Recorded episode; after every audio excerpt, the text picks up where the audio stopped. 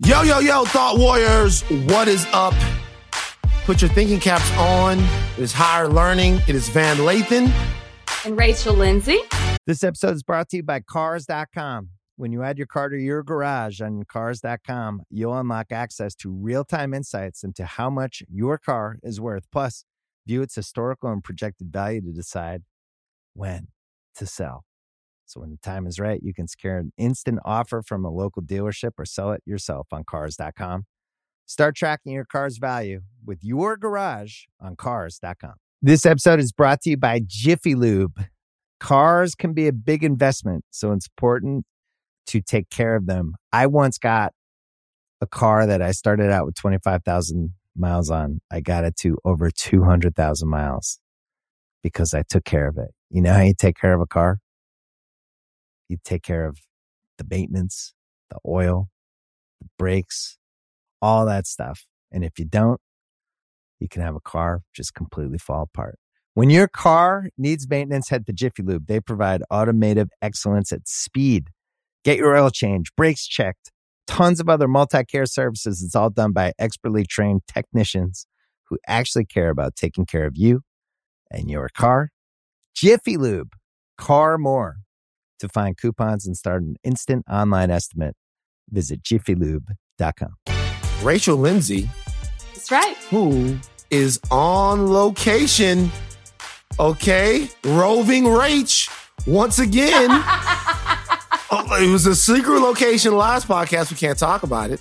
And right. now, where are we coming, roving Rach? Where are we coming from? I am in Aruba. I am celebrating my one year anniversary. Mhm. And I would just like to say that this past week has shown how dedicated I am to this podcast. No matter where I am, I always log on, mic Mhm. up, and give what the give the thought warriors what they want. You know what I mean? Which is this Right. this duo, this Van and Rach duo. Right. Do you do it for free? No. Right. So some might say that you have a job and that you check in for your job. You know what I mean? I love Man, the way y'all people Some take people, vacation. People take vacation. They take time off. I mean, yeah, some some people do. I mean, they they do, but you chose not to. Like, like I don't know. Like, if if you if you would have gone to Aruba and like said I can't do the podcast, you would have to come up with a guest for me to host the podcast with a guest host. Who would you choose? Right. I don't think we're far along in this podcast. I don't want anybody to outdo me. You know what I mean? Like I gotta put, I gotta put like another 50 episodes in before, cause I, I don't want anybody to be like, man, you know, Van and so-and-so really has some great chemistry. Wait a second damn, now. Van and Amanda Seales, they was cooking on higher learning. Did you hear Oh, that? she's got it. She's got it. She's Yeah, got she's it. dope. She wants She's to come dope. on, she's got it. She's dope. Um, so listen, here's the thing. Okay. We we start off higher learning, we do higher learning. Uh and we talk about things that are going on and and stuff that's happening all over the place. Uh there was not one bigger thing that happened this past weekend than a revelation that was equal parts shocking, sad, and deflating. Uh, it was on Friday night that I got a text with a news link in it.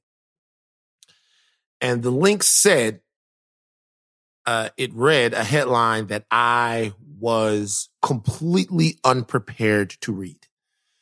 It said Black Panther star Chadwick Boseman, uh, dead from colon cancer at 43. Uh, I was shocked for many reasons. I was shocked that we had lost Chadwick Boseman, a lovely, beautiful, talented man.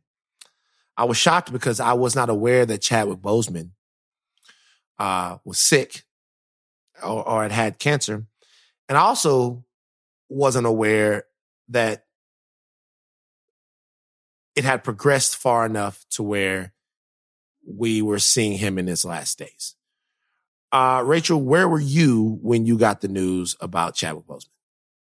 Yeah, I thought it was a joke. I mean, just I know that a lot has happened this year, and it's we've really lost, really, really lost some people uh, that are heroes in our communities, heroes to the world, but specifically to our community. Um, I was at home, I was packing for this, and we have a family text, and my sister, all she said was, Chadwick Boseman with a sad face. I'm not understanding what happened. So I had to Google it to find out. And I still didn't believe it because we just didn't know. Like you said, everything you said, we were in the dark. We had absolutely no idea what this man was struggling with, what he was fighting for, for the last four years, which is, I think the, the news of his death was shocking enough, but the way in which he died added even more to it because he was struggling and we had no idea. And then it takes, then you start, you start internalizing it and thinking, there's so many times that people are fighting battles and we have no idea what they're going through at all. It's just such a loss to the community in so many ways. Um, I'm still, I'm still, it, it's still shocking. It's like, it's still not real to me. Do you know what I mean? Yeah. In, in, in the sense, in the sense that, like, cause it's like, okay, Bl- Black Panther, you know, like you think of him as the hero and the iconic character and the trailblazer in that sense. And then you see him as the person. It's just, it's, you know, when I was talking to Brian, he was like, yeah, it's like when, when Superman, with Superman, you know, with, with some people, like your superhero who you regard as like, uh, they, they, they can't, they can't be indestructible. Broken. Yeah. Yeah. Like, yeah, indestructible. They can't be broken. And, and then you hear it and it's just such a blow, but it runs deeper for us in our community because of what he did and what he stood for and what he meant. Mm. Uh, so he was diagnosed, um, with colon cancer, uh, in 2016. Right. And, uh, it was stage three at that point. It progressed to stage four. He couldn't fight it. He passed away. So being that he was sort of, uh, not sort of, being that he was diagnosed in 2016, that means that he filmed all of Black Panther, parts of Avengers, Infinity War, Endgame, Five Bloods, and a couple of other movies while he was sick. This is in between surgeries and chemotherapy and all of those things, right? Most Mhm. people, they learn about illnesses uh, like this. The first thing they do is step away to devote themselves full time to whatever they think is going to save their life. It's clear that even though we don't have the opportunity to ask him why he continued to work and put out this great art for us, it's clear that what Chadwick Boseman's life was about uh, was performing, inspiring, and uplifting people through his art. Because during the time when no person alive would have begrudged him taking a step back, shutting things down, and savoring every single second and every single moment for himself, what he chose to do was put the entertainment, the inspiration, the upliftment, and the empowering of his people, his culture, the world community first. It is one of the more selfless things I've ever seen anyone do. I cannot fathom how he was able to draw the strength that he was.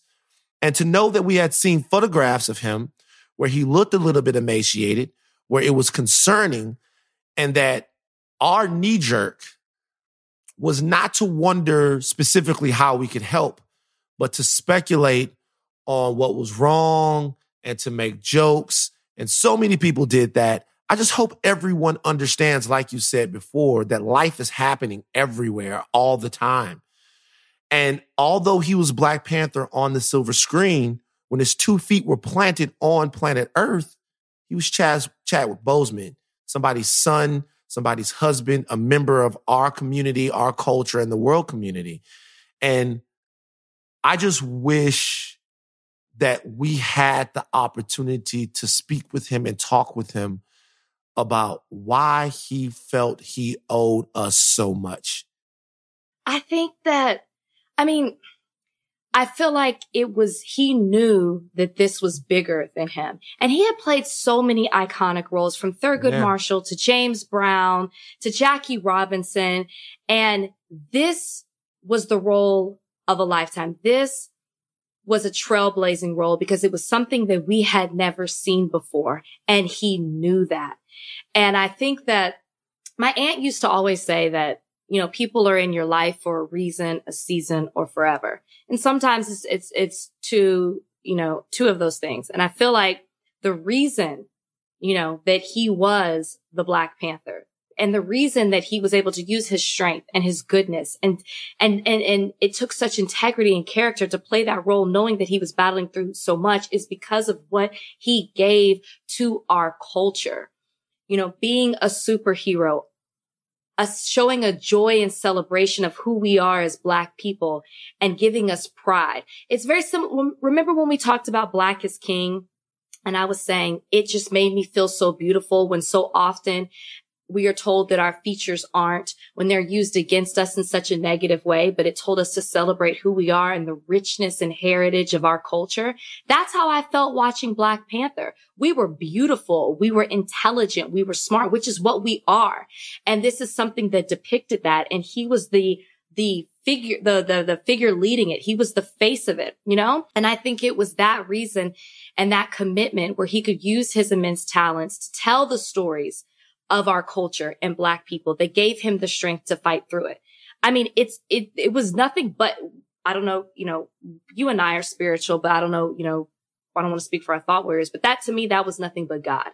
That he was able to dig deep, find the strength to play this role and be iconic and, and, and a hero for so many people, no matter what age you were. It, it it's truly a miracle what he was able to do. So I went to see Black Panther during a screening. I went to uh I went to the, the Disney lot and I saw that at a screening um a little bit before it came out, maybe two weeks before it came out uh in 2018. Um and there is a part in but so you watch the movie, right?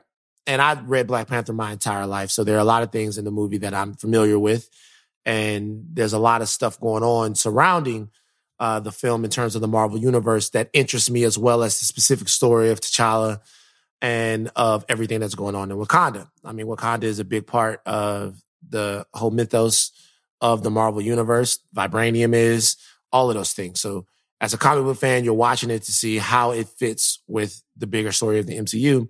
And as a specific fan of Black Panther, you're watching it to see how they bring this amazing world to life um, Wakanda, the richest, uh, most resourced sort of laden company, uh, country in the world. Um, it's, it's king, how he struggles to deal with his place inside of that country, running the, the, the threats, both foreign and domestic that originate in Wakanda, and also how he reconciles his amazing, huge talent and gift uh, that he gets not only from the heart shaped herb that gives Black Panther his powers, but mm-hmm. also mm-hmm. from the fact that T'Challa is one of the smartest characters in the Marvel universe, one of the most capable characters in the Marvel universe. So he feels a duty to himself and to the world around him. That's why he's an Avenger. Okay. So you're watching that movie and you're seeing how they're they're they're doing the push pull. Uh, and they nailed it. Ryan Coogler, Michael B. Jordan in the best role of his career thus far to me, they nailed it they completely got it right, but they also nailed parts of it that were never in the comic books. Hmm. They, in that movie, they took the struggle of Wakanda, the struggle. Now, Black Panther before had took some time off to come over to America and fight the KKK and stuff like that. That had happened in the comic books and stuff. That's in the comic books. Yeah, that, that oh, they, he, oh, he, wow. does that. In, he does that in the comic okay. books. Um, but the movie starts off in Oakland. Ryan Coogler's mm-hmm. from Oakland uh, where the actual Black Panthers come from and a nod to them and a nod to Ryan Coogler's heritage. He connects Africa to the struggle for Black American freedom, justice, and equality and humanity here.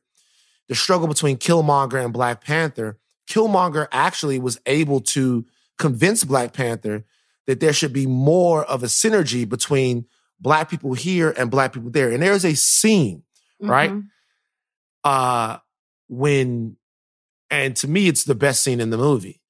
And I, I'm going to try not to cry. I know like when, when it's not, but I definitely cried in the theater where just before all um all of the stars comes on, all of the stars like comes on. It's Black Panther and Shuri, and he's standing there, and he's talking to Shuri about how they're going to use their resources in Wakanda, uh, to come back and um and like make uh make a, a, a an impact and a change in neighborhoods like Oakland all over the place. Mhm. You know, him and Shuri are talking about it.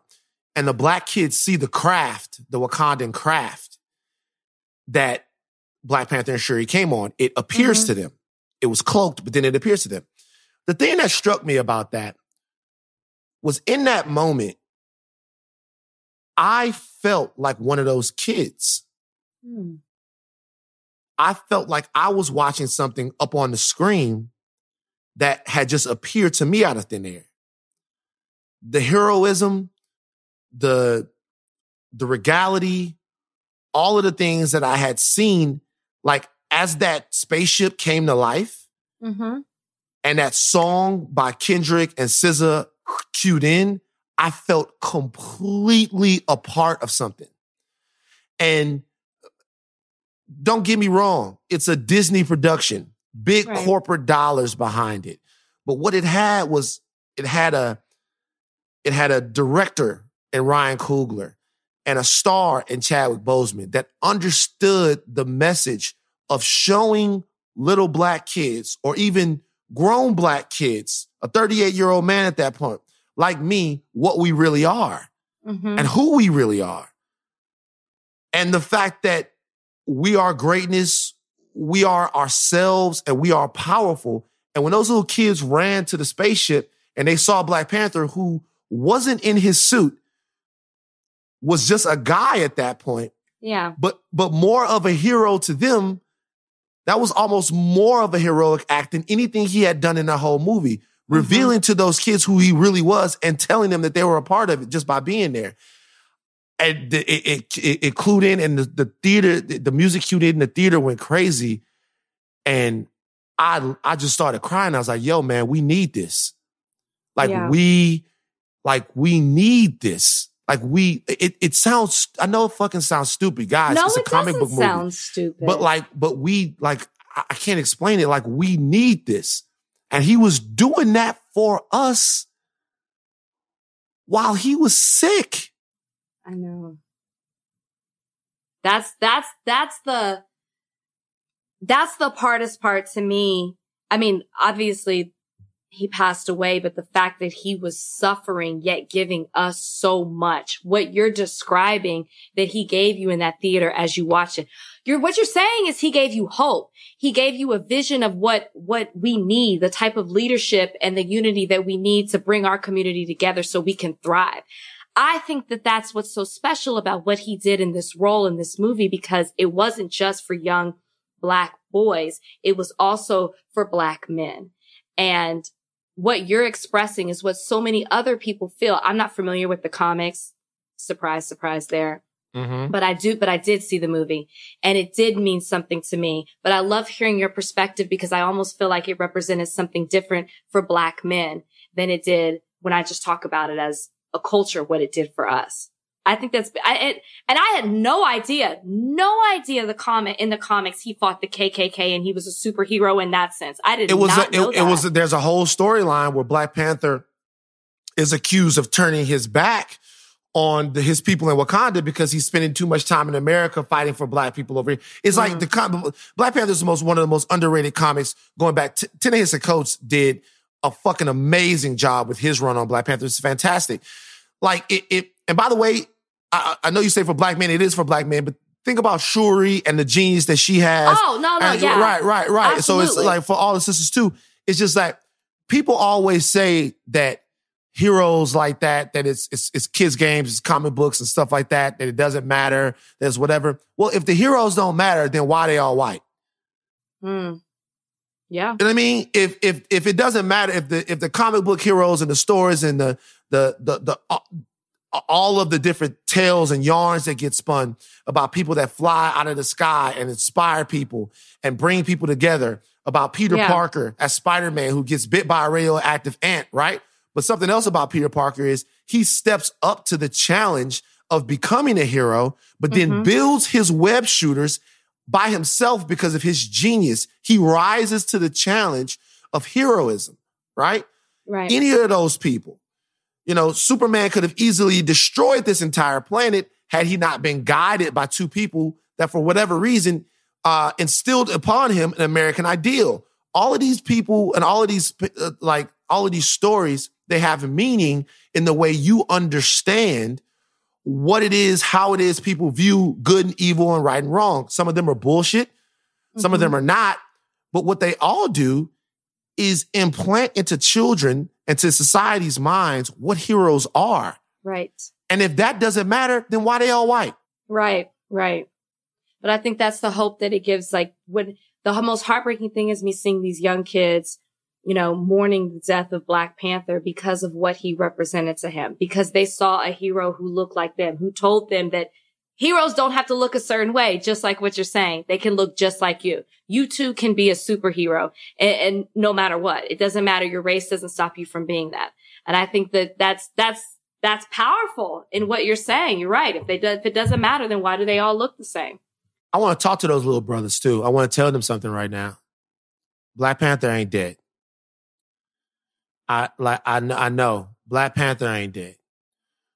We're gonna go back we're gonna see Black Panther again. We're gonna see Wakanda again. And what Chadwick did on the screen is gonna live forever. Yep. Anytime to any little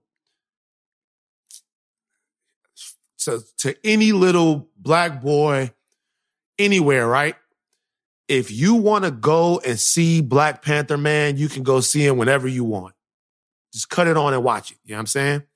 Like he did that for you and he did it for you so that you could always go back and feel that same way that you felt when you first saw the movie. Mm-hmm. And they're going to tell more stories in Wakanda. They're going to do more stuff out there. It's going to be, but that right there, a man put his life, his health, his psyche, and everything on the line so you could enjoy it forever. So do not have any funerals for T'Challa. He's always going to be there Mm. when you need him. And that's what Chadwick wanted. And we like, we further his legacy and we respect his legacy by continuing to engage and embrace it. And that's all I'll say. And I really, really, really, really hope that we continue to do that. I know we will. Just the way that people have responded, I know we will. And I just want to also say that um, colon cancer is something that does run. It's like it, it, it's high risk in our community. My grandfather passed away from colon cancer, and um, there's a lot coming out to light about colon cancer and how it affects people of color and specifically how they tell you to get tested after a certain age. And Chadwick Boseman was before that age. At thir- at the age of 39, he found out that he was stage three, which means he had had it for a while. So don't wait until you're 40 like they tell you. You need to go get checked. You need to get a colonoscopy. It's just a day procedure, um, because it does run high for people of color. Yeah. And I, I want to say that like, uh, like I, I saw somebody, I knew I'm, I'm not to call people out. You know what I mean? Cause it's not kind of like not my thing to call people out on the podcast. It's not what I'm about. But I'm to call out an idea. Um, I hope that everybody hears me, uh, very clearly. Um, I, I saw a tweet or something that said basically like people are telling me to get a colonoscopy. Um, here's I'm not whatever. I saw something that said that there's maybe something less than manly about getting a colonoscopy. Like I want to, people? I, I want to talk to you dumb fucks. Okay. Please. I, want to I want to talk to you dumb fucks real quick. There's nothing. You know what? Fuck it. You guys go ahead and die. I'm not gonna waste my time. Don't you know, you know what? I'm not I'm not even gonna waste my time.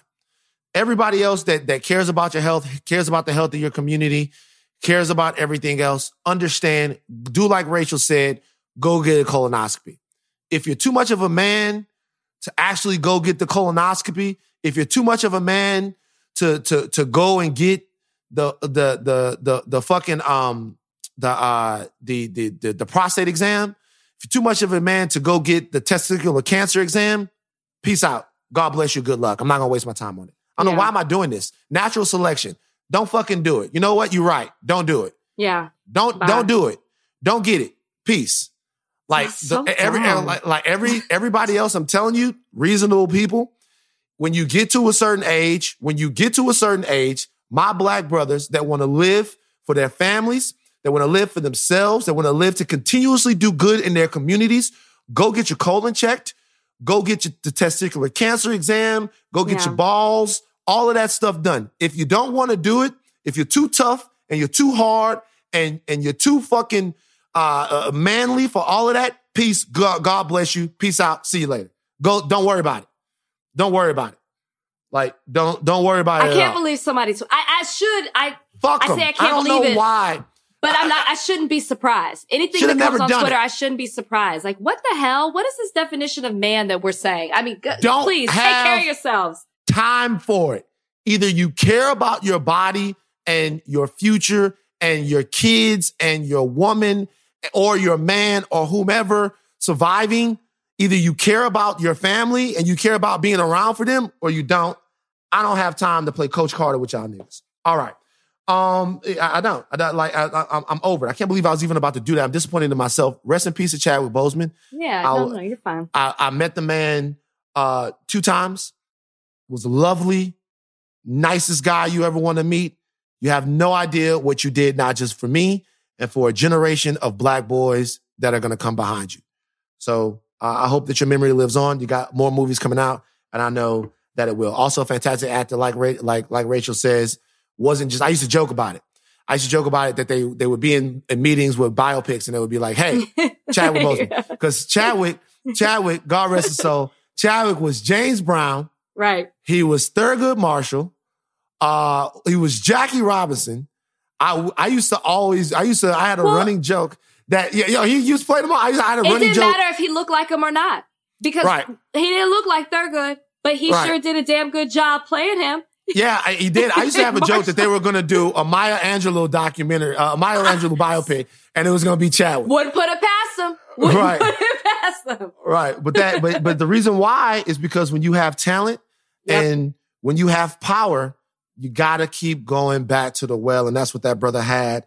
And man, God rest his soul. And I am uh, uh, praying for his family and for everyone that was affected. Yes. So uh now, um oh, we something else happened in the realm of pop culture uh this past weekend.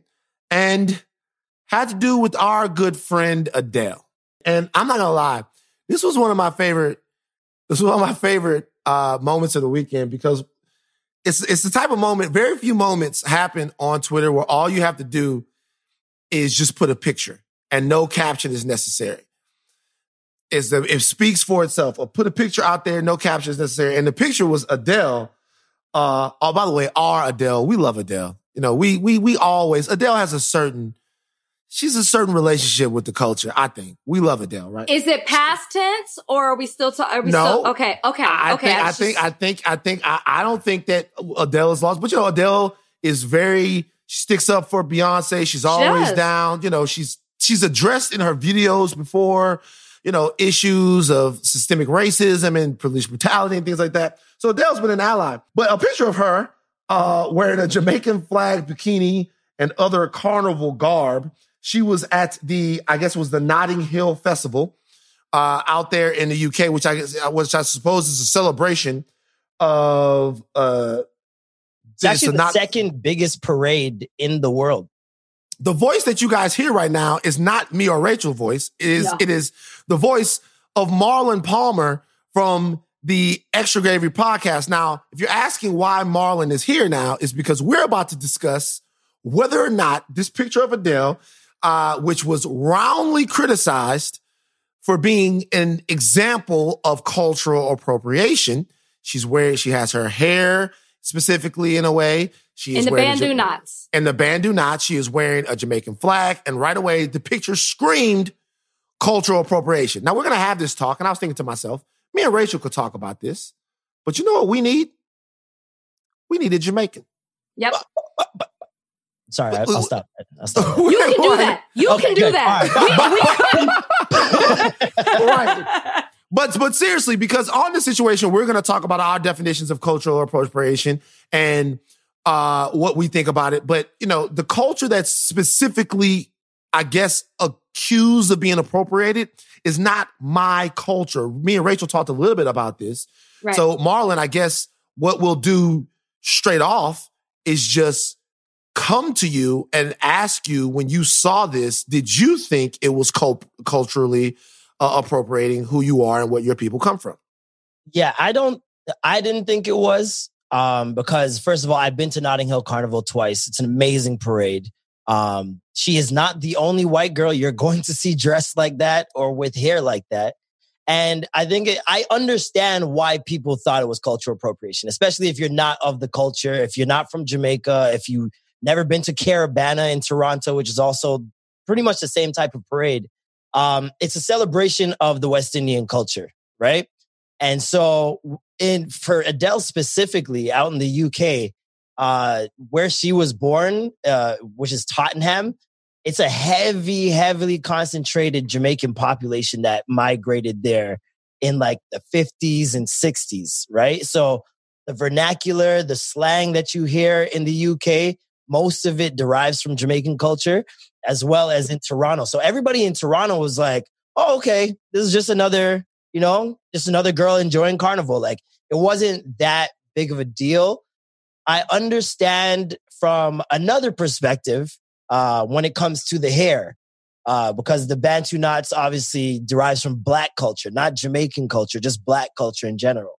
And, you know, when you talk about here that there's still kids, there are still black kids who are getting sent home from school for having certain hairstyles. You're still black women who can't wear certain styles to work.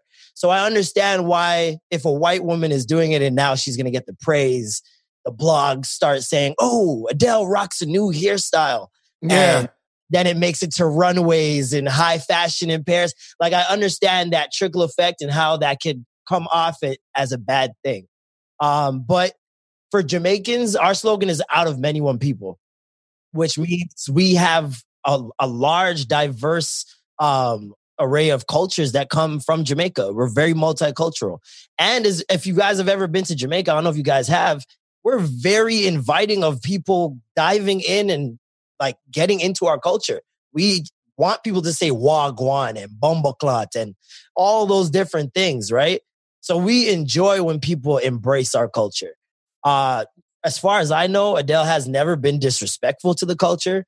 So I think that's another factor that people need to take what in. would be being disrespectful to the culture?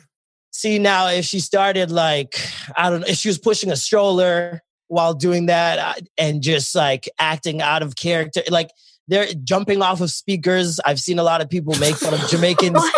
Yeah, you know, You never you've saw seen this? those. You never saw never this? seen- oh, you never see the skin out? They jump You've off the never- speakers and they jump into the girl. They jump into her and then they they They just dagger. start daggering. They're- we call it daggering. In, in America, y'all call it dry humping. We call it Yeah, we, daggering. I have. Ne- I didn't experience You've this. when I never was in seen those Jamaica. videos. I mean, those videos are fucking fantastic. These niggas do. They do somersaults off speakers, Like I low land key feel like I missed out. like the was there. WWE right into a dagger. Yeah. Right. I've actually seen videos of Jamaican parties where they're jumping off speakers or daggering in trees, jumping out of trees. and I've seen that actually dubbed over with Jim Ross. Right. so like, it's not I understand. I get it from an outside perspective how wild it is, but that's just a part of our culture. It's, it's about having fun. do you feel like people were exaggerating? Because I feel like when I when I saw this, I thought, is it a slow news week? Yeah. I mean, is this just we're so quick to jump on people because of cancel culture without, as you explained to us what this was? It's not like it was like, hey, it's Monday and Adele just decided to whip her hair up in Bantu knots, Yeah. which I am very curious as to who who did it. You know, Yeah, was it a black were- person? That was that, well that was a thought. yeah. That was a thought. And just throw on a, a bikini, a Jamaican bikini. I thought, okay, there has to be more to this. And then there was. And as you're explaining it, do you feel like people were over exaggerating this? I feel like given everything, this has been a heavy week, right? It's been a Mhm. heavy week with everything that's happening Yeah, has. Twitter and social media, especially. They try to grab onto anything that is a little bit of an escape escapism and they can get the laughter out and the jokes and the memes going and all that. So it was just one of those like alley oops to social media.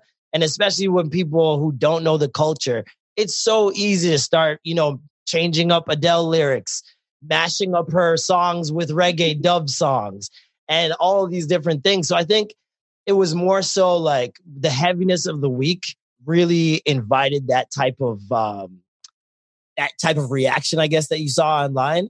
But like people were definitely overreacting. I saw threads, I saw think pieces start, and all those different things. So it's it all depends. It all depends on what perspective you're looking at it from. If you're looking at it from a lens of a West Indian, majority of us were not mad. We're we're bigging her up like you're wearing our flag. We're not going to be mad at one of the most po- popular people on the planet wearing our flag.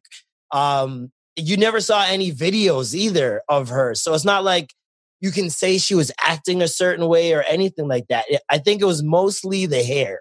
I think mm. the hair was the biggest I think that was the most divisive thing of the entire picture was just the hair. Because mm. a lot of black women have, you know, they have a certain life that that goes along with wearing certain hairstyles that right. they can't do. So, and then when you see a white woman wearing it and everyone's like, "Yeah, go Adele, go Adele," you're going to get a little angry.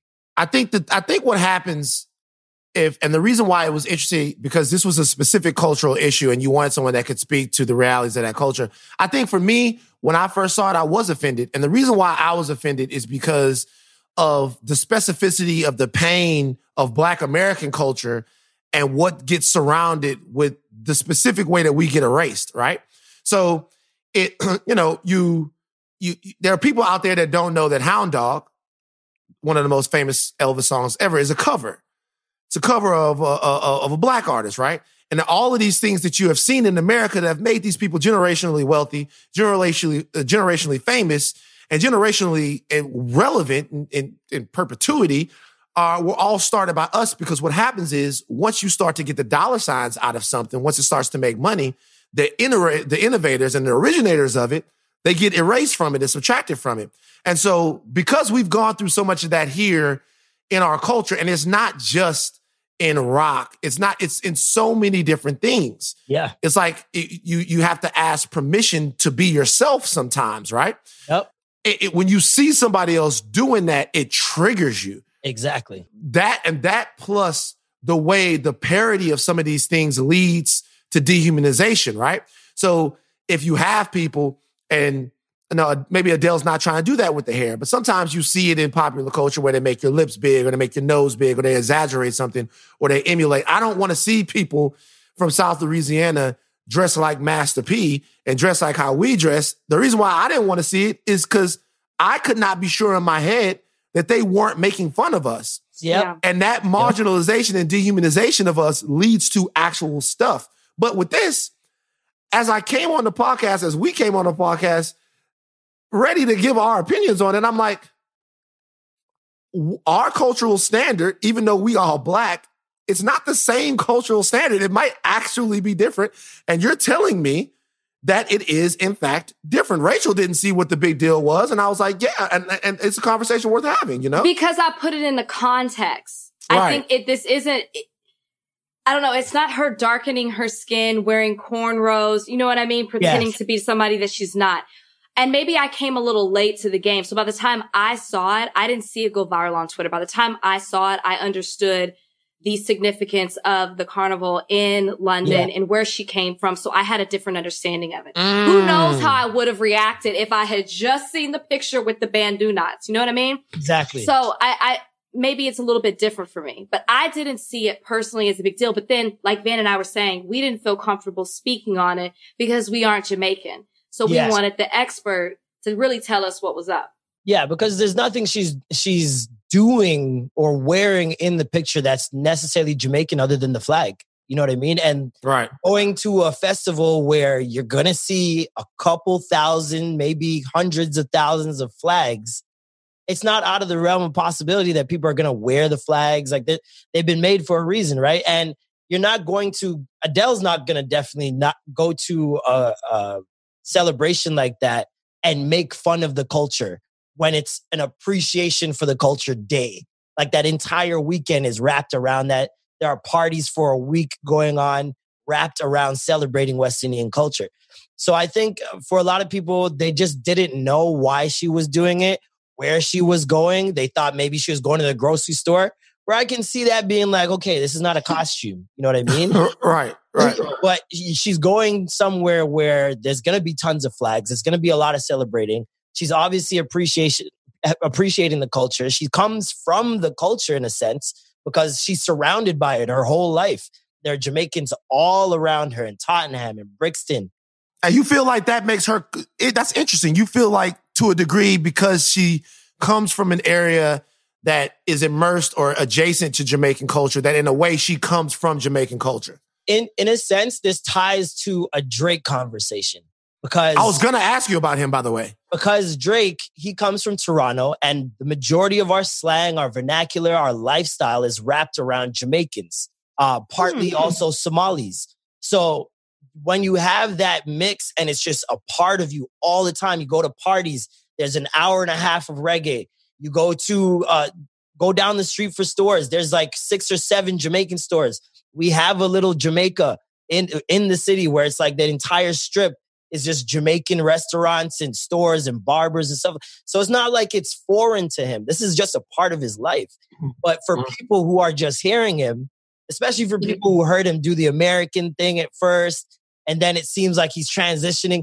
It's because to the London thing sometimes. Yeah, but it's because mm-hmm. at first he had to really try to tap into that American side because as a Toronto artist, we didn't get that look ever before. You yeah, had Kardinal, you had Choclair, you had a couple guys who made it out, but for the most part, they couldn't speak Toronto slang. You guys, Glenn Lewis, not even understand it. you wouldn't even, under, yeah, exactly.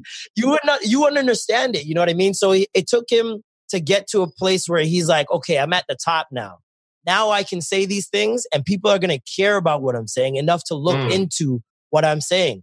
Now, some people did, some people didn't care to look into it. And so it's easy to be like, oh, cultural appropriator. Oh, he thinks he's Jamaican and all these things. When in Toronto, we're just like, okay, that's that's just regular. Yeah. You know what I mean? Mm-hmm. So would it have been different if, and I'm really just asking this as a question, if she had the hat on with the dreads attached to it, the fake dreads? Yes. Okay. Yes. That I, just, I had been, to ask, man. Were you thinking it? Listen, were you thinking it? that would have been that would have been a huge problem. That he said yes. Obviously, this is a good question. It's a fact. It's a fact because you see it so much. No, I think ass. it's offensive. No, it is because we have Rastafarian culture, and that is Thank like you. It's a belief system. It's a it's a damn near mm. religion. So it's like now you're infringing on people's beliefs and making light of it. You know what I mean? And the dreadlocks mean its own thing. Like right. So there's a, there's a lot that goes into it. At the same time, I will say that a lot of the time, especially when it comes to Jamaica, we're so inviting of other people diving into the culture that it can be a detriment at times. People can mm. step their mm. boundaries. You know what I mean? There is a thin line at some point. So I, understand both sides very clearly. But as Jamaicans, we are just very proud of anyone that wants to big up our country. And hmm. if she had something negative to say or something negative to do, it would have been a completely different story. Right. And it's also hard to be it's hard to be defensive and on edge when you high. So you know, you know what I mean? Like when you smoking that good, you Listen, down there, you know what I'm saying? Like that weed is nice. Fucking with Hey, bro, I really do, Marlon. I appreciate the insight. By the way, uh, this is one of the best follows on Twitter, especially if you want Raptors propaganda. if you if you want pro Raptors propaganda, that's me. That's this me. is one of the best follows on Twitter plug yourself so we can get you out of here, bro. Appreciate the yes, science yes. you dropped. I'm that dude McFly on all things social. You can catch uh, my podcast, Extra Gravy, on all streaming platforms every Wednesday morning. And uh, yeah, I host with Alicia and Norm. We do it every week. We talk black culture, black pod, black podcast, black everything. So yeah. I, I my brother. Appreciate Marlon, you. Thank you. Marlon. Thank you guys for having me. Marlon, you got- job bless oh. job, bless to you in Aruba. Thank you guys right, for having me, man. Thank man. you for Peace, being brother. here. Uh, this episode is brought to you by Jiffy Lube. Cars can be a big investment, so it's important to take care of them. I once got a car that I started out with 25,000 miles on. I got it to over 200,000 miles because I took care of it. You know how you take care of a car? You take care of the maintenance, the oil, the brakes, all that stuff. And if you don't, you can have a car just completely fall apart. When your car needs maintenance, head to Jiffy Lube. They provide automotive excellence at speed. Get your oil change, brakes checked, tons of other multi care services. It's all done by expertly trained technicians who actually care about taking care of you and your car. Jiffy Lube, car more. To find coupons and start an instant online estimate, visit jiffylube.com. This episode is brought to you by Hyundai. You could be doing anything this week, right? You've got work, errands, friends, and a whole lot of fun in between.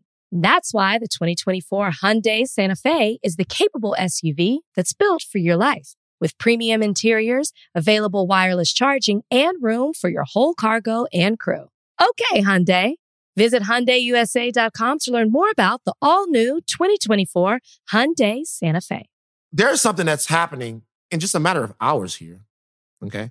In just a matter of hours, maybe even a matter of minutes. Hmm. Um, by, by the time we do the next podcast, we will know how this went. It is a incredibly relevant cultural moment because Brandy and Monica yes. are facing off in the versus battle.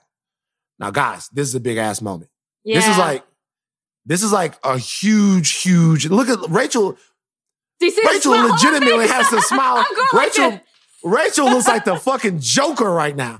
That's how big of a smile she has on her face. Rachel, tell wh- why, why you, why does this make you so happy? Because I was a kid. I grew up in this era. I grew up on Brandy. I grew up on Monica. I was that kid. You know, you're on the playground and it's who's going to be Brandy? Who's going to be Monica? They meant so much to me musically back in the day. They still do. And we've been asking for this versus for a long time. We talked about it on the show. I interviewed Brandy. I brought it up. She's like, listen, I'm telling you, we are willing to do it. She says there's no bad blood between her and Monica. Um, they're open to it. So I feel like, I feel like what we say, they listen to. You know, I even saw uh, some talk about Mariah and, uh, Mary J. Blige after Yeah. we had this. You know what I'm saying? You know, that we have Oh, some you feel like you you feel like we're influencing the culture, is what you're saying. I do. I do feel like Mm. we have a bit of influence here. But Brandy Monica, this is long overdue. The last time the women did it, they killed it. I think uh, when it was Jill Scott and Erykah Badu, that was the highest viewed. Oh, uh, that was that wasn't even that without wasn't even a verses. doubt. That was Nirvana. That was a Right. cultural. That was a moving museum on Instagram. It was so amazing. Like I think that got up to like nine hundred thousand people at one time on there, maybe even more. It was Exactly. amazing. Yeah. I expect that same energy to be brought tonight because Monica and Brandy have those songs that you sing in the shower, that you just wake up just one of them days, uh, Mhm. sitting up in my room. You like that? You know you wanted to, you know you wanted to sing a little bit when I said it. See, well, sitting up in my room was a moment for me because singing, singing up in sitting up in my room was like the height of my love for Brandy. I was in love with Brandy for, at, for Yeah, a time. I get Yeah. it.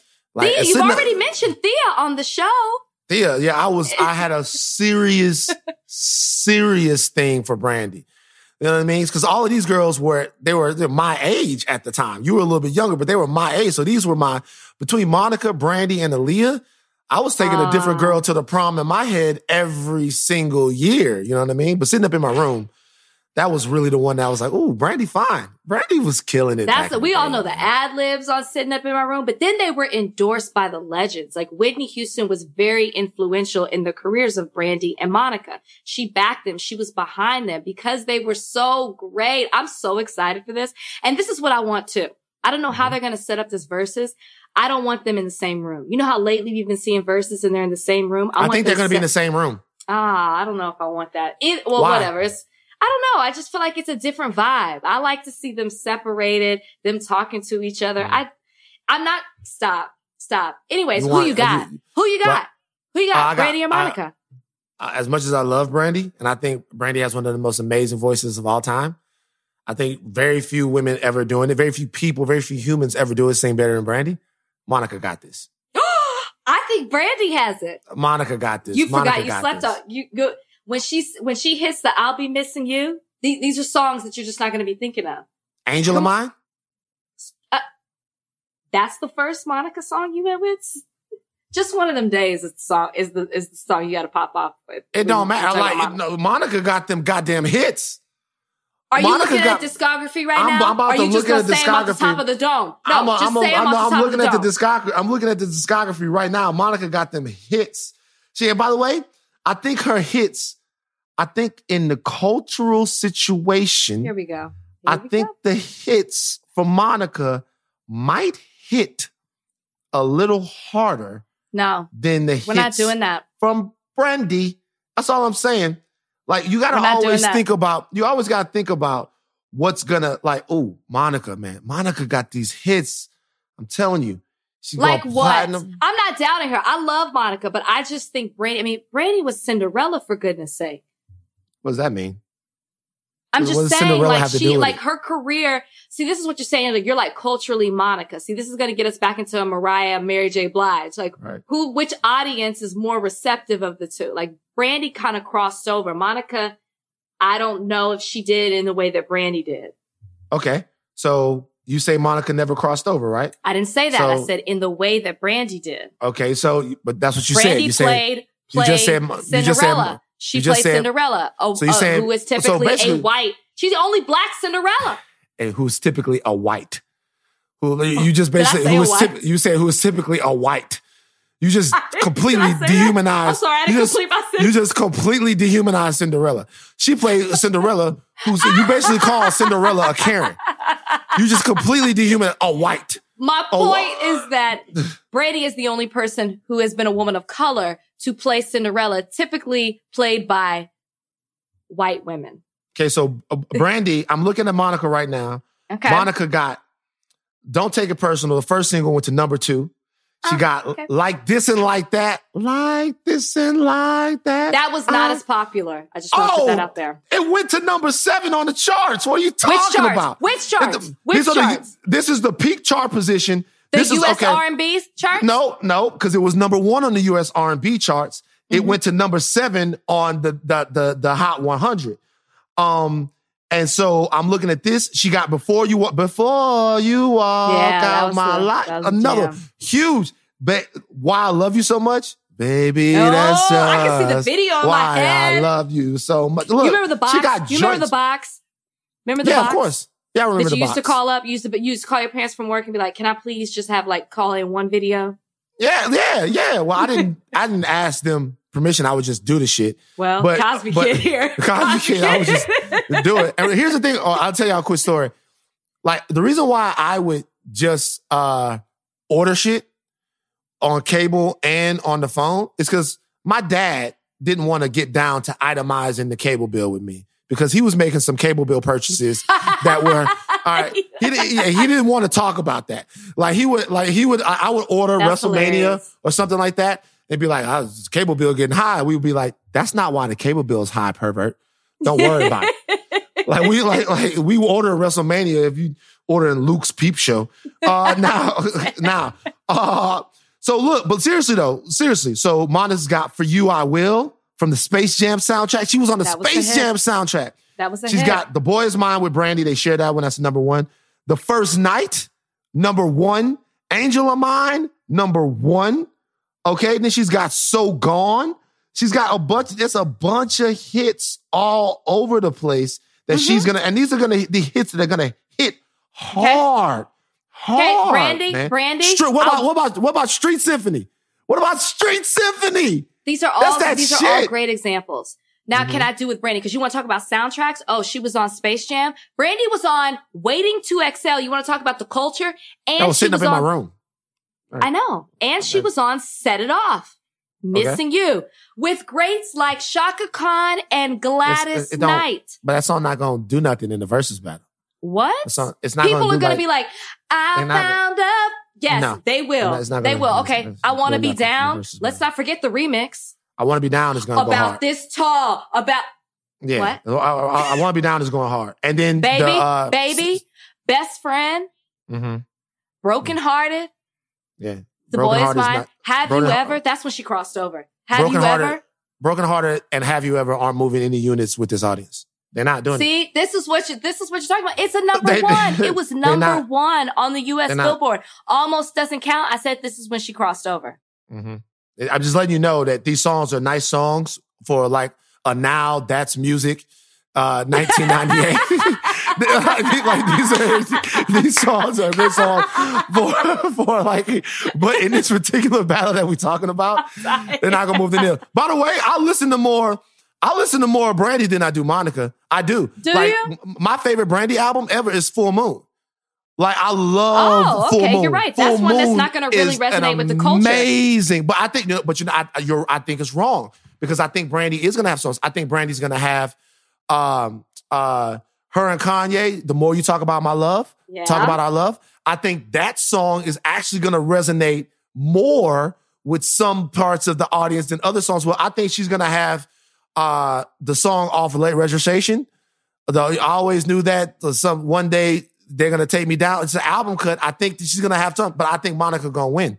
I'm telling you, Monica's gonna win. This is gonna be a great one. Look how excited It's we gonna are be for a this versus great, game. right? Aren't you getting excited just talking about it? It's gonna be great. You think they're gonna have anybody pop up? You know what I mean? Like, like, like some people are doing. Think they're gonna be any guest appearances? Who like Rodney Darkchild Jerkins? Who like what are you talking about? Like Darkchild, Rodney Darkchild Jerkins? Is he is he gonna pop up? Y'all, y'all need to make sure that y'all give. Oh, by the way, I just want to give a props to somebody real quick. That Adele argument, uh, I had a thought warrior reach out um, and uh, wanted us to talk about it. Her name is, uh, or their name is Beach Edicil. Beach Ed Seal. Beach Ed Seal? I don't know. Well, shout out to you, Ed. Uh, Ed you know us- who you are. Ed knows who he is. Ed was Ed begged me to talk uh, to beg us to talk about the uh the whole situation with um uh with Adele. Now, so we're on record right now. You're saying that Monica, is, you're saying that Brandy's to win. I'm saying I'm going Brandy. Okay, I'm going with Monica. We will check back later on in the week. Uh, even though we never really get a definitive answer of who won a versus battle, it's it, it never We don't. But And I think this was going to be a tie. Yeah. the culture knows. Okay. Um, I have a question for you. It's actually So- not on the rundown, but it it it it uh it it actually ties into kind of some things that we're about to talk about, right? Okay. Okay. So, uh, and this is just uh, a question I can ask, and I'm sorry, Jordan, I'm sorry, Jackson, but this just literally popped up before. You should be apologizing to me. Well, I'm not apologizing to you. I'll tell you why I'm not apologizing to you. Because you're big Rach, roving Rach. And this is an easy question for you. I'm going to ask you about something that Bill Maher said. Okay.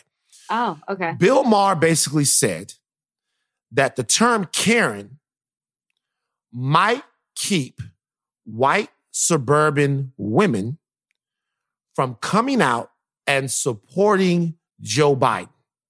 Okay. Bill Maher is trending on Twitter right now as we speak. We're going to get into how some of the uh, uprisings in both Kenosha, Wisconsin, and up in Portland are reshaping the political sphere Mhm. and kind of uh you know we're having more sort of discussions and we're talking about more things um how that will resonate politically i guess uh, bill maher's kind of point was that um he thinks that the hyper wokeness of people on the left is going to turn out so many people in the middle that it could lead to a reelection of Donald Trump. And he's, he said specifically that the term Karen is castigating too many suburban white women.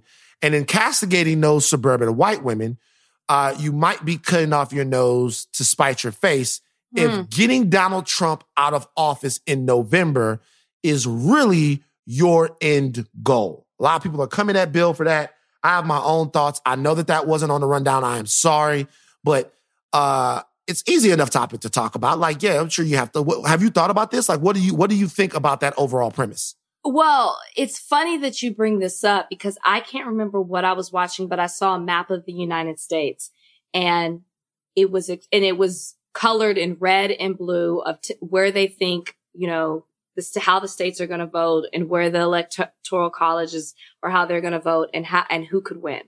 I looked at the map and I turn to Brian and I go, I am absolutely terrified that Donald Trump is going to win again Wow. because there are a lot of people who are loud about not wanting him in office and all the damage that he has done over these last three plus years.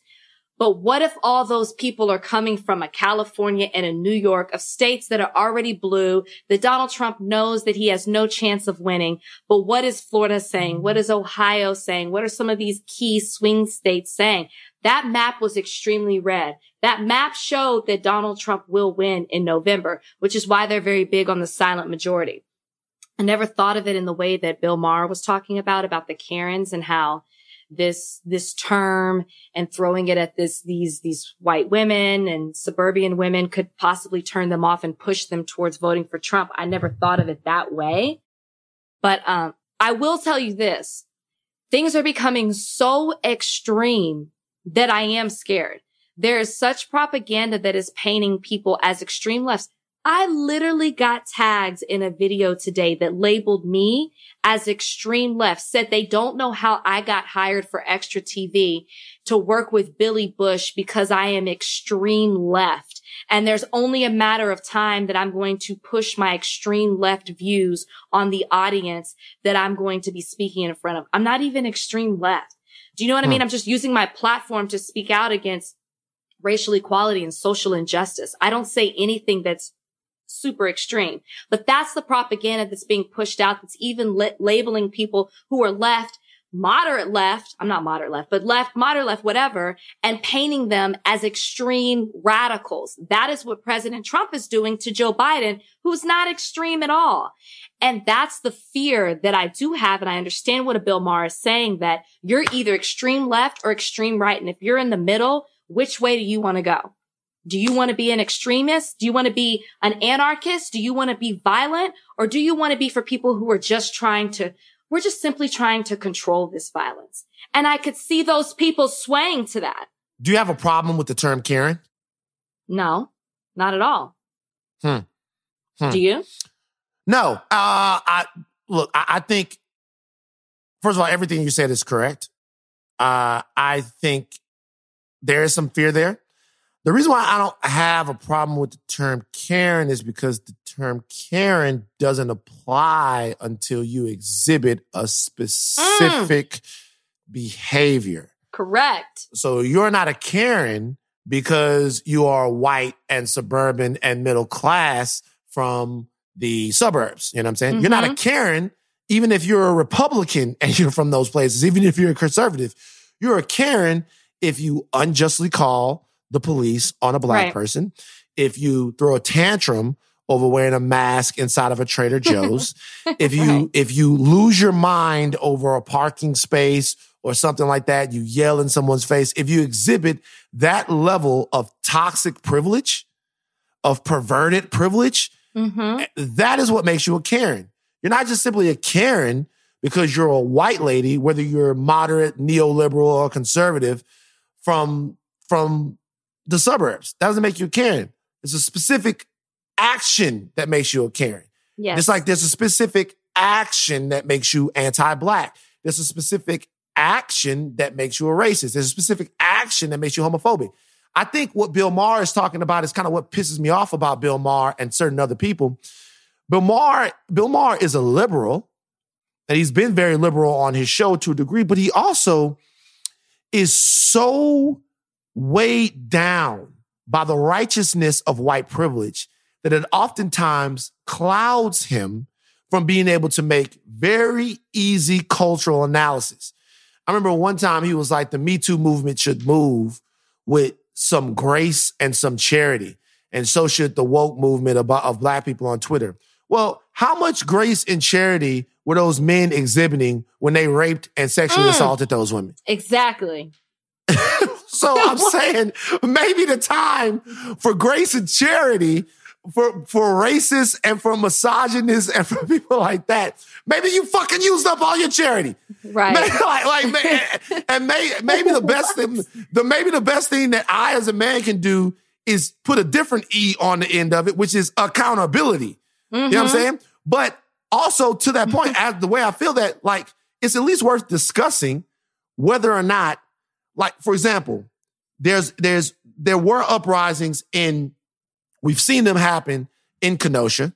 Right. Right. And there's been some talk that these uprisings in Kenosha are changing the polling perspective of the white people there on Black Lives Matter. We've seen that, right? We've seen the numbers change.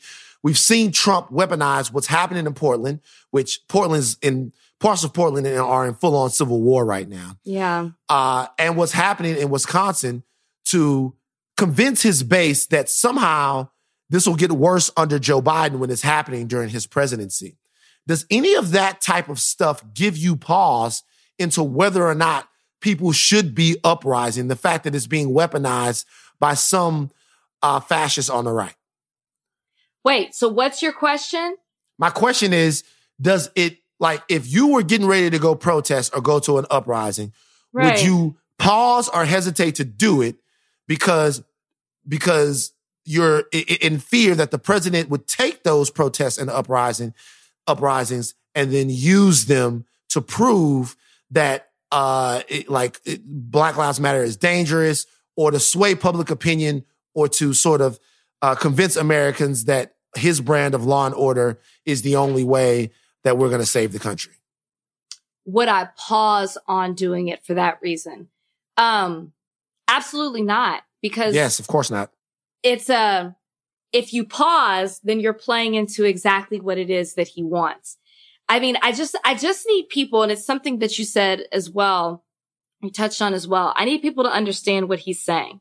He is literally trying to say, not just that things are going to get worse, almost, almost as if he's ignoring how bad things are and saying, if you elect him, things are going to be bad. Things are terrible right now. They're absolutely terrible and they're only getting worse and the divide is spreading and this is all happening under your leadership. And I use that under quotations and your administration. This is happening under you. And every time you speak out, all you do is add fuel to the fire. The fact that the president is supposed to tomorrow go to Kenosha and you Mhm. have a governor of Wisconsin, a lieutenant governor of Wisconsin, begging you not to come. It's definitely the governor who has written a letter specifically to President Trump saying, please don't come here because all you're going to do is make matters worse. That is a huge problem. That is what they're saying. We are under a president, under an administration that makes problems worse. I don't understand how people can fall for don't vote for him because he's going to make things bad when things are already bad. When we are in the middle of a civil war in Portland, when people can't get along, when you have people just peacefully exercising their constitutional right and you have a president that is encouraging people to bear arms and go in there so they can represent themselves as great patriots. And then they go shoot down protesters who are peacefully just promoting racial Mm. equality and social justice. I mean, Mhm. it's insane the propaganda that is being spewed out by this administration to paint Joe Biden as bad. Also to take away from the fact that 6 million people have contracted the coronavirus in our nation and almost 185,000 people have died from it. That is what they're doing. They're trying to distract you from their other mishaps and pointing towards this and politicizing social justice. That's it. That's all he does is politicize everything. Right. And uh, adding to the fact that he was, that uh, his White House, I guess, uh, a talking head was asked today whether or not the president had any comments on Kyle Rittenhouse, the vigilante child killer that, um, you know, killed two people uh, there in Wisconsin. And she said that the president wasn't going to speak on it. That Wait, wait, the- wait. She said he wasn't going to speak about Kyle. she said the president wasn't going to speak on it. Why are you coming? Did she address that? Why is She, he coming they, to Kenosha? they, they, they asked if the president was going to talk about it, what the president's thoughts on it about it. This is a vigilante who took up violent arms against American citizens, shot them, then crossed state lines with weapons. A criminal. A criminal. and when we're talking about lawlessness and respect for the law, it's always interesting how white supremacy dictates which laws are okay to disobey and which laws uh, you must fucking follow. So this kid who is obviously, oh, there's video of him, by the way, punching a girl in her face, right? oh, I And you know saw that. You know what? Every fucking, everybody else that gets blown up by the cops, they go back in, in, in, in, in their past. And if any, if they had so much as a parking ticket, if they had so much as a parking ticket, they are Mhm. vilified. There's a video of this little guy beating up a girl. Get it Yeah. that he's young. I have never in my life, I don't give a fuck if I was 5, 25, or 35, ever, ever mixed on a lady like that. Ever. I have never in life Right. mixed on a lady like that. Ever. Never touched with like so that to me, you start doing that type of shit, you're crazy. They got videos of this kid on tape doing this, right? Maybe he has a propensity for violence. Maybe there's something a little off about somebody like that that would get involved in like that. And obvious, when you see him doubling up on a lady like that, that tells you something, but that's not something that's worth discussing. That Mhm. part of his past isn't worth discussing. The fact that he murdered American citizens isn't worth discussing. It's just so infuriating. And to your point that you were making earlier, I don't know if as a country, if we have enough collective brain cells uh, yet, not for some people to fall for it. We just got to work our asses off and, and make sure that as much as we can, people can see uh, the forest for the trees. But what is it going to take? You have and and and a um a man lost his life in Portland, and that's never okay. Okay, it doesn't matter what side of the fence he's on. A man lost his life, and that and that that's never okay. But what more is it going to take when you have a group of 600 vehicles that come into town to pepper spray and spray rubber bullets and paintball guns, paintball bullets at peaceful protesters.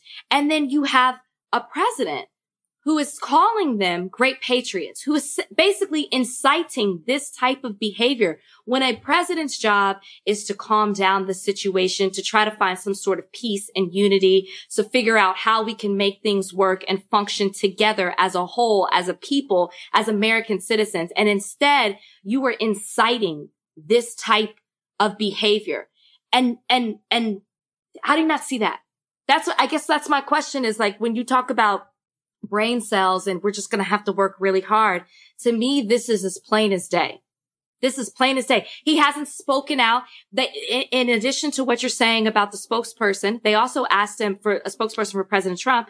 They also asked him about if he's visiting the Blake family and there's no comment on that when he hmm. goes to Kenosha. So what the hell are you doing in Kenosha? I, it sounds like he's going to assess the damage and talk to the police force rather than offer some type of comfort or resolution for the family that No, has he doesn't- suffered. He doesn't want resolution. He wants That- a rally. That's what I'm saying. He doesn't care about resolution. Okay. How do people not he, see he, this? He cares about a rally, is what he cares about. He cares about it, it- like literally.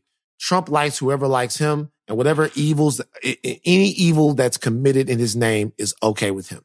So look, uh, I, I, I, I'm, I'm imploring Americans. I'm not saying that a, a Joe Biden pres- presidency will come with a chicken in every pot. I'm not saying that. What I'm saying is that we need leaders in this country at every stage of government and private life who are committed to mending the wounds, to healing the wounds, should I say, that currently plague American society. And they are deep. We're in, we're in a bad, bad situation right now. Like the country's dying. And if you have someone who fuels the fire and who is one sided in the way that they look at it, we're not going to be able to get things on the same page, on the same accord, where we need to do or where we need to be in order to move forward. Um, it's scary. It's scary, man. it's it's a- scary because these people are doing this harm in the name of Trump. In the name of Trump. That's Uh, it's like, how do you not see that? it's just- it's a- What's wrong with people? So, uh, before we get out of here, um, where there's another giant that we have to say goodbye to, a man who you might not be as familiar with. His name is John Thompson, and John Thompson was the legendary coach of the Georgetown Hoyas. Now, if you're in all familiar with bla- at all familiar with basketball culture, then you would know the the the you recognize the image of the big, tall, gigantic, kingly black man who was leading players like Alonzo Mourning and Patrick Ewing and Allen Iverson to championships. Uh, well, not Iverson, but Ewing and those guys to championships with the Georgetown Hoyas uh, in the 1980s, and who was uh, not just a force on the basketball court, but also a father figure to so many young black men Mm-hmm. that uh, that needed him in a very, very, very formative time in their life when they've just left home.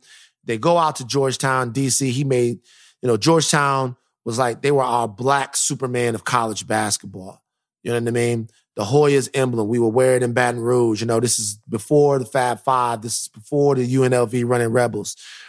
And it uh but they had something that those other programs didn't even have. They had a black leader, a general on the sidelines that just stood straight up and took the lives of those young men uh, Mhm. in his hands. He he passed away.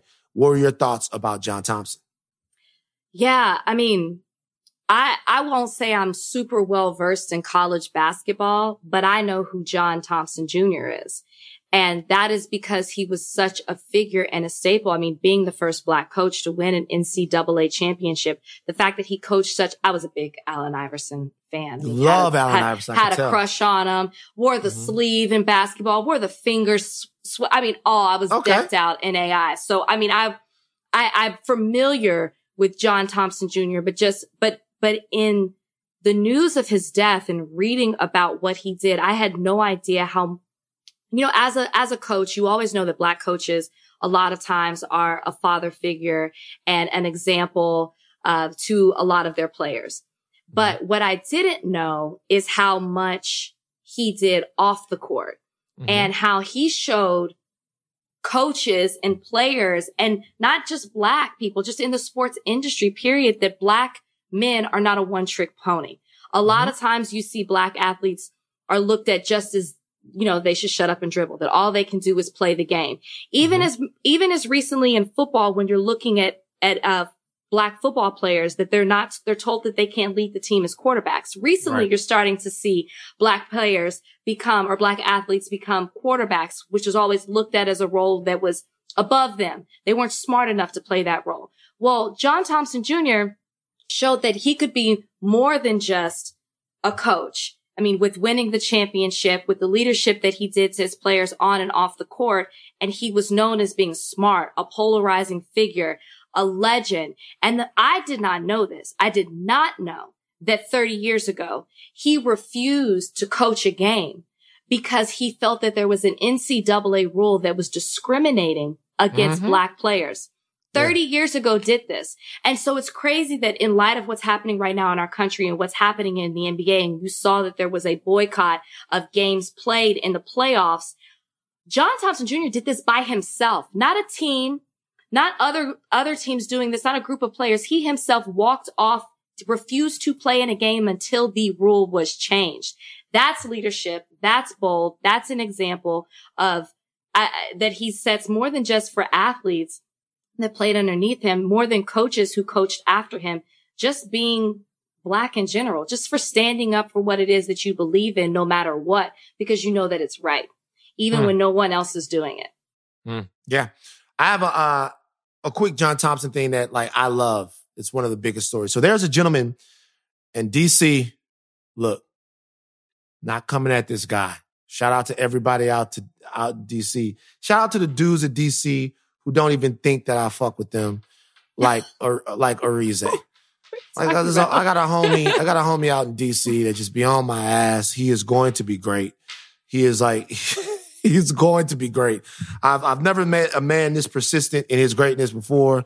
We just gotta figure it out. Arize, you know what I'm talking about. He is. We just got into it again. So shout out to everybody from DC. Um, attention T- attention kills is his web series. Go go check it out. Uh, or Wicked Jump Shot is his documentary. Go check it out. Both are both are really good. Now, um, so I'm not coming at this brother when I when I mention this man, but when I tell it, this is a story about John Thompson. So there's a guy in DC named Rayful Edmonds, right? Rayful Edmonds was a dope dealer. He's currently in jail. He uh, was not a regular drug dealer. Uh, Rayful had an estimated revenue from drugs annually of $300 million. Whoa. Yeah. So he was getting it. What time period was this? This is the late 80s. Wow. So Okay. it's even more than that. Yeah, it, this was the late 80s, mid to late 80s. By the way, Rayful Edmonds is six, is 55. Rayful Edmonds is 65, 55 now. So when he was doing all of this, he was a kid getting it out there in DC, moving it. Okay. So the reason why I bring this up, um, you know, uh, Rayful's now gone. The, they they came and got him. Uh, he's he's he's gone away now. But the reason why I bring this up is because this is John Thompson. This story. Okay. So I'm going to read this to you verbatim. Edmond, Rayful Edmond, was an avid fan of the Georgetown Hoyas and frequently sat courtside with his entourage at the Capital Centre for home games. At the height of his empire, he became very friendly, Rayful Edmonds did, uh, Edmonds did, with several Georgetown Hoyas players. When Georgetown University basketball coach uh, and, a, uh, and a DC native, John Thompson, confirmed that they were hanging around with Edmonds, um, with Edmond, he sent word through his sources to have Rayful Edmond, the leader of a $300 million drug operation, meet him in his office. Okay. When Edmond arrived, John Thompson was initially cordial and informed him that he needed to cease all contact with his players. Mm-hmm. Specifically, John Turner and Alonzo Mourning, both who were, had become friends with Edmond. However, it was his parting words to Edmond that he would face serious consequences if he didn't stay away from his players. Oh. He was cordial initial initially, then threatened him. It is believed that Thompson was the only person to ever stand up to Edmond without consequence, initially causing some shock and surprise that there was no reprisal for John Thompson. Okay. I'm not going to speak to, to Rayful or what he was or what he did or anything like that. What I'm going to tell you is that that is a coach Mm-hmm.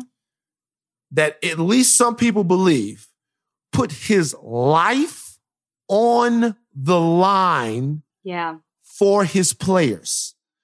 He saw an influence that he thought might be detrimental to them. Okay? Yeah. And he took it upon himself to put himself in harm's way to make sure that they were safe. Mm-hmm. God bless him. God bless his family.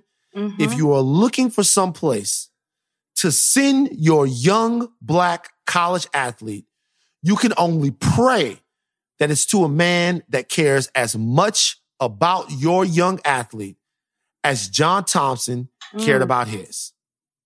That's all. Rest in well peace to that brother. Well do you have said, any Yeah. before before we go? Do you have anything to say about the NBA restart? They restarted. They're playing again. I mean, apparently they talked to President Obama, who encouraged them to go back and play. That's. Shady Rage. I mean, What that was what, that's what they're that's what they're reporting. Um, did you see? Did you? No, don't try to make my comments shady. Did you see Jamal Murray? Did you see? Did you see what he? Did you see his Oh. post post game interview? I thought that I- was that was that was. I did sweet. see it. So what to like just real quick because you were very, very by the way, by the way, I just want to let people know. When you come into my uh my DMs and Were they mad at me again? they were. When you come into Nobody Like- came at me. I just want you to I know, know. no one came I, at me. I, I don't I don't know why. When you come into my DMs, you can come into my DMs with criticisms, you can come into my DMs whatever, but make sure you respect the woman of the house. That's all I'm saying. Thank you. Make, uh, make like make sure you respect the woman in the house. So when you come in my DMs to talk about my sister or me or anybody in this podcast that may have had an opinion, be respectful and understand that this is the higher learning team.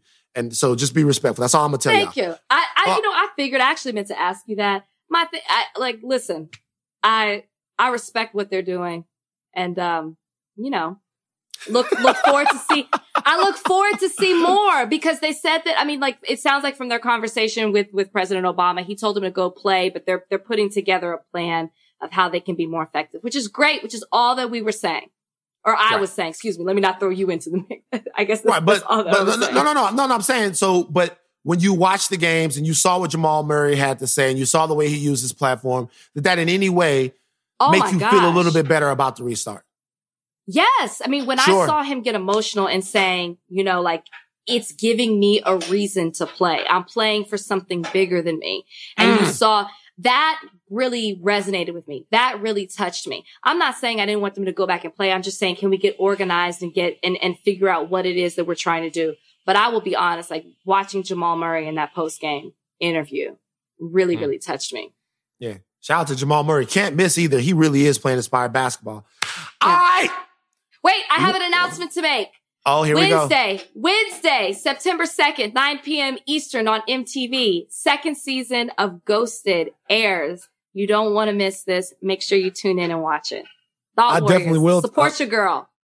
I definitely will tune in. Should we do like a a ghosted watch party on the Twitter? I'm down for this. On the Twitter, you want to?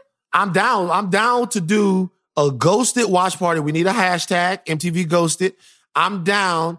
Look, look, Cashmere, all these agencies, appreciate this support. Thank you. Cashmere, all these agencies. You ain't even got to pay me. Viacom, keep your bag. keep your bag, Viacom. You don't even need to pay me. I'm saying right now, support Rach.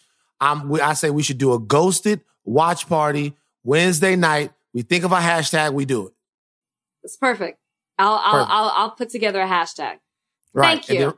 no problem. And you can pay me out of your own pocket. All right. uh, all right. Uh, uh, Thought Warriors. We are out of here. Thank you. Take your thinking caps off, but do not stop thinking and learning. I am Van Lathan. I'm Rachel Lindsay. Peace.